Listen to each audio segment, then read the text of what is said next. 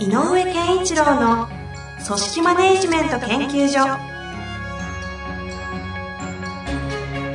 組織が一体となりゴールを達成する究極の快感。上場企業から中小企業まで延べ200社以上の支援を行った井上健一郎が組織人に関するあらゆる問題を分かりやすく解説します。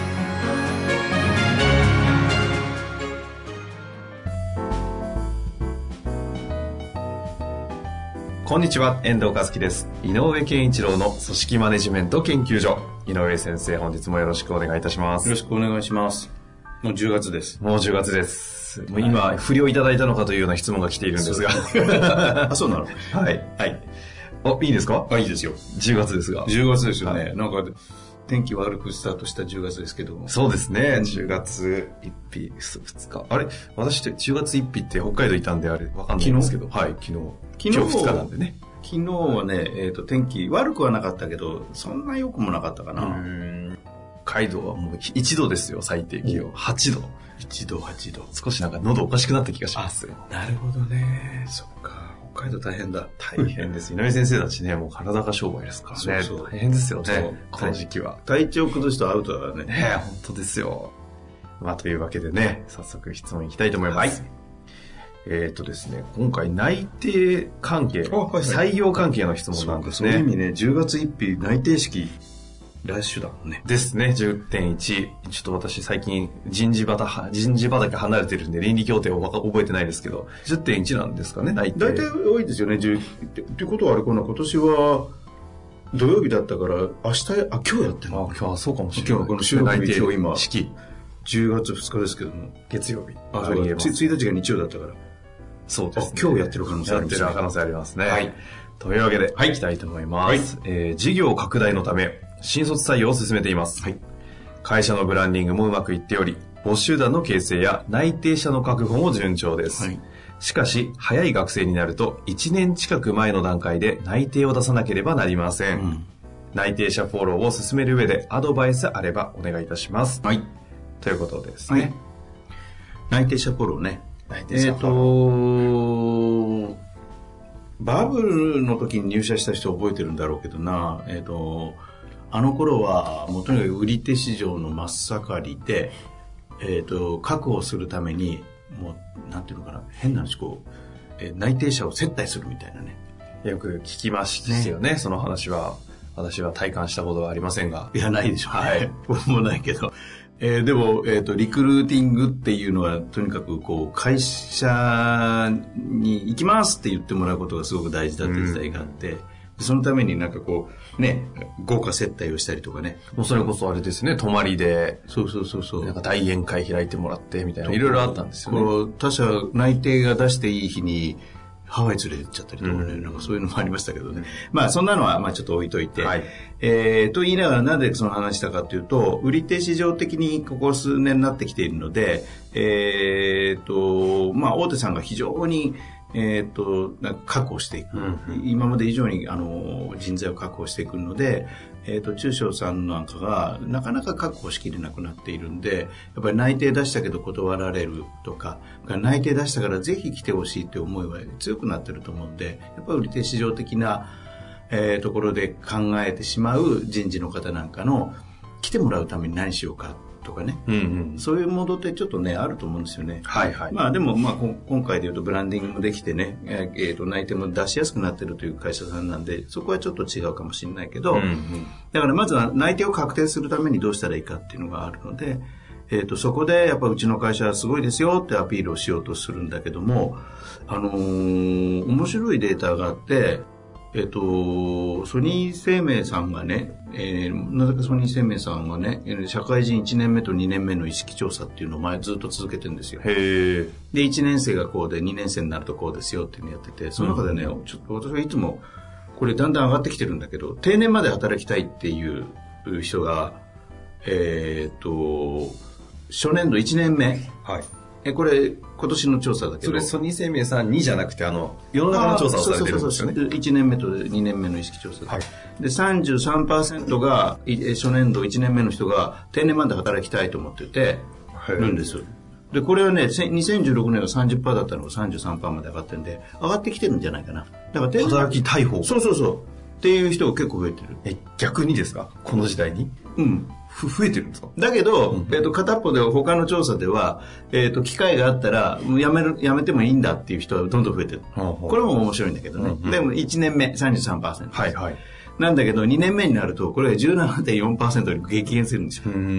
で、おおよそ、えー、16%がいなくなっちゃうって感じなんだけど、うん。じゃあどこ行ってるか、この人、その人たちが。っていうとね、えっ、と、もうすでに辞めたいっていう回答してる人もいて、それが初年度は8%なんですけど、えっ、と、2年目がえー24.8に増える。へえ、3倍になるんですか？つまり16%、いなえー減った16%はもうごっそりここに行ってる。へえ。つまり1年間で、定年まで言おうと思ったけど、もうすぐ辞めたくなってる。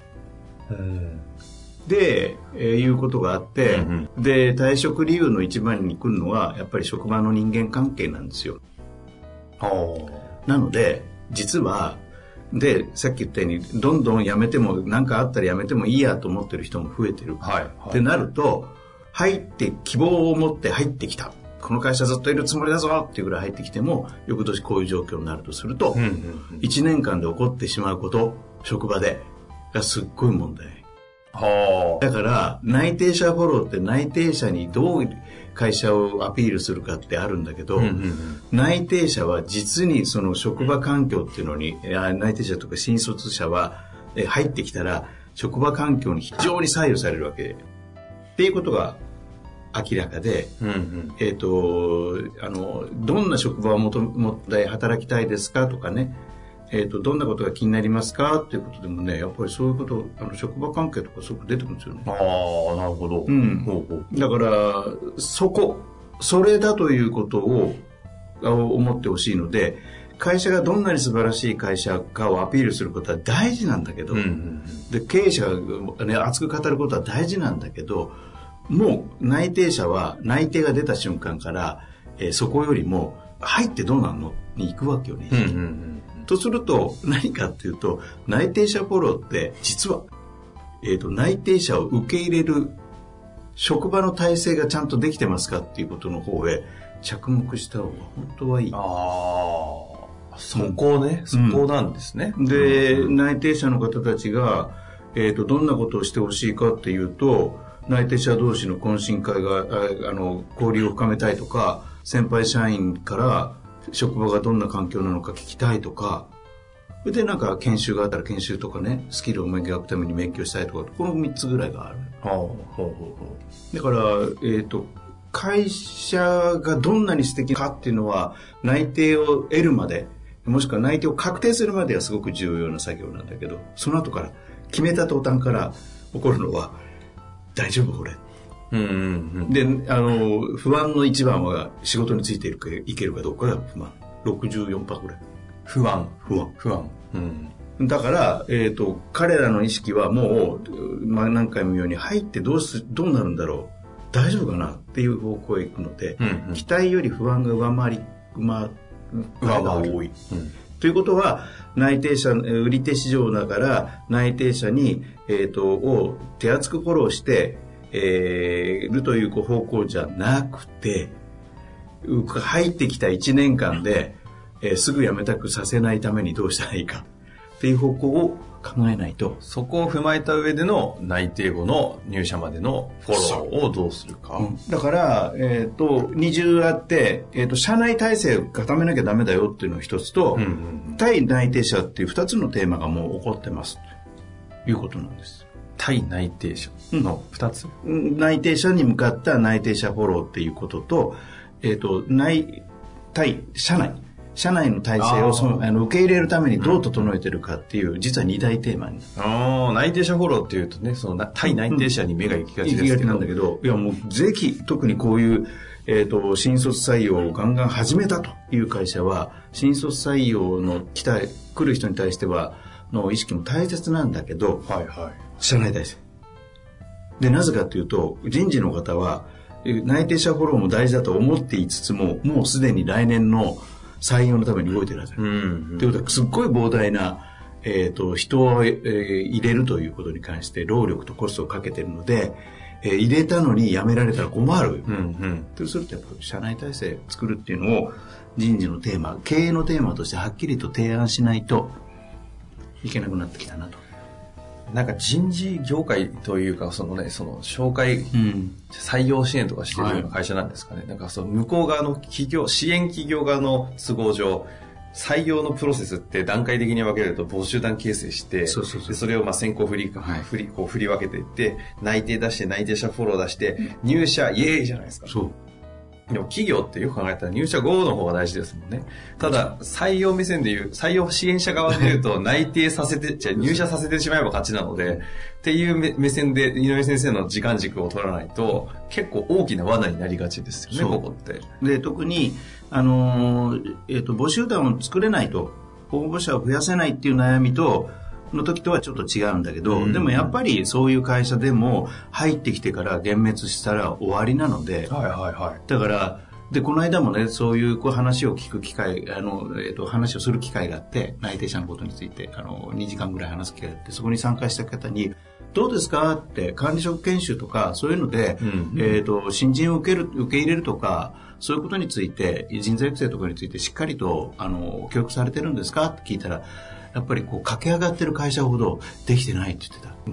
正直できてないですよ。忙しすぎる。うん。だから、危険。うんうんまあ、急拡大系はね、それも織り込み済みで行くしかないとこはある。そうそうそう。だけど、だけど知っとかなきゃいけない。で人種が違うからもはいはい。今あそれは時代の話。そう。4、50代、し40代とか30代後半40代で前線で頑張ってる上司たちが思っている人たちではないので、うんうんそこを理解しないと謝るよね。人材育成を。うん。うんうんなので私は、このとにかく今の若い人たちがどういう、えっ、と、ある意味、えっ、と、傾向があって、で、会社としてやんなきゃいけないのはこういうことだよということをやることと、内定者とか、えっ、と、新人、新入社員の研修とか一生懸命人事がやっても、どんな研修を受けてるかすら知らないで受け入れる人が、受け入れてる職場多いようんうんこれ、研修受けて入った人間からすると、あ、それは研修でそういうこと習いましたったら、いや、いいからさ、とにかくまずこれなんだよ。はいはいはい。アウトでしょ、そうなる。うんそうですね。うん、だからやっぱりこう内定者に対して何を、えー、と指し示してるかから含めて受け入れ体制側が知らないとうん会社としてあの、いえー、となんだろうな入ってから1年2年ぐらいまでの、えー、と対新人に対する考え方みたいなのを統一しないとおかしなことになる。これ、井上先生でおっしゃっている内定者フォローの中のその、内対内定者じゃなくて、社内側、受け入れ体制をどうするかっていうのは、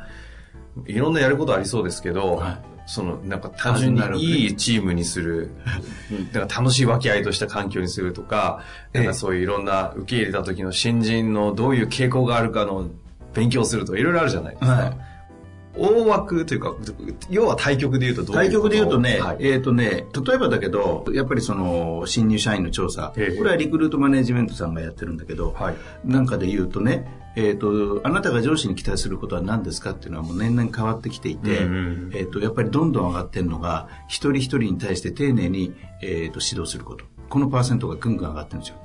えで、1位はとにかく、1位は相手の意見や考え方に耳を傾けてほしいというのが1位で、うん2番目に今、大丁寧に指導してくださいというのは2位に来るのね。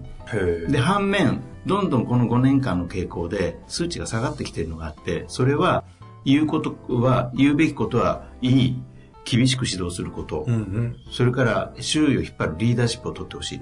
これが減ってる。だから、でもこれ逆なのよ。多分、上司側が思ってるのは、この逆なの。自分のあるべき姿、指導の仕方としては、厳しさも含めてリーダーシップをガンガン取って、ちょっと僕の言い方で言う強いリーダーシップを取って、えっ、と、引っ張っていこうとするんだけど、丁寧に接してほしい。だから、その辺がすごく、あの、なんていうのかな、えっ、と、厳しさと優しさみたいなものが、思ってるイメージが違ってきてる。だかはらまずこれがすごく知らなきゃいけない。あ。うんこの教育の徹底かな。つまり育成上におけるリーダーシップのマネジメントの発揮の仕方っていうのが、うんえっ、と、だいぶ求められてるものが違うよねと。はいはいはいはい。あの、今の上司の方たちが自分たちが覚えてきて、これ、こういうことがいいんじゃないかと思ってることが。でさっき言ったあのね、職場、どんな職場で働きたいかっていうのも、これもさっきのリクルートさんの調査で言うと、やっぱりお互いに個性を尊重する職場で働きたいっていうのがどんどんどんどん数値が上がってきてお互いに助け合うとかね。うん。だからその、なんとなくわかるでしょ？そういう彼らが求めてるイメージ。じゃ若干ちょっとアットホーム的だけど、この、ガツガツ厳しく自分を、あの、厳しく指導してもらって成長するんだというよりは、そういう。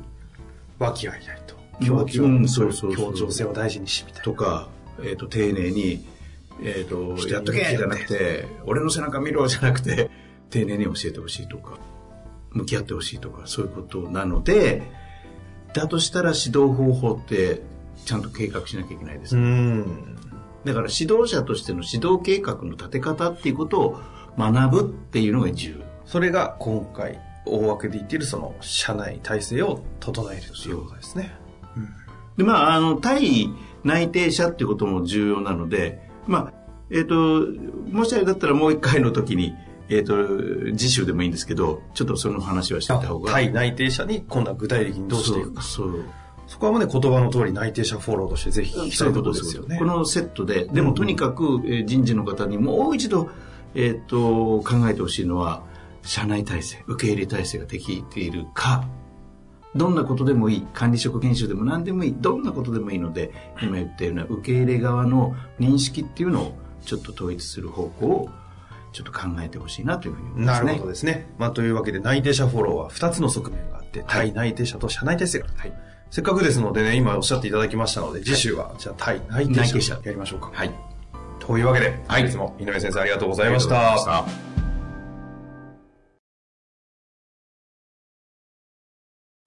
本日の番組はいかがでしたか？番組では井上健一郎への質問を受け付けております。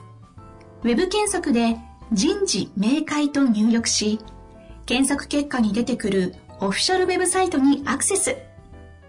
その中のポッドキャストのバナーから質問フォームにご入力ください。また、オフィシャルウェブサイトでは無料メルマガや無料動画も配信中です。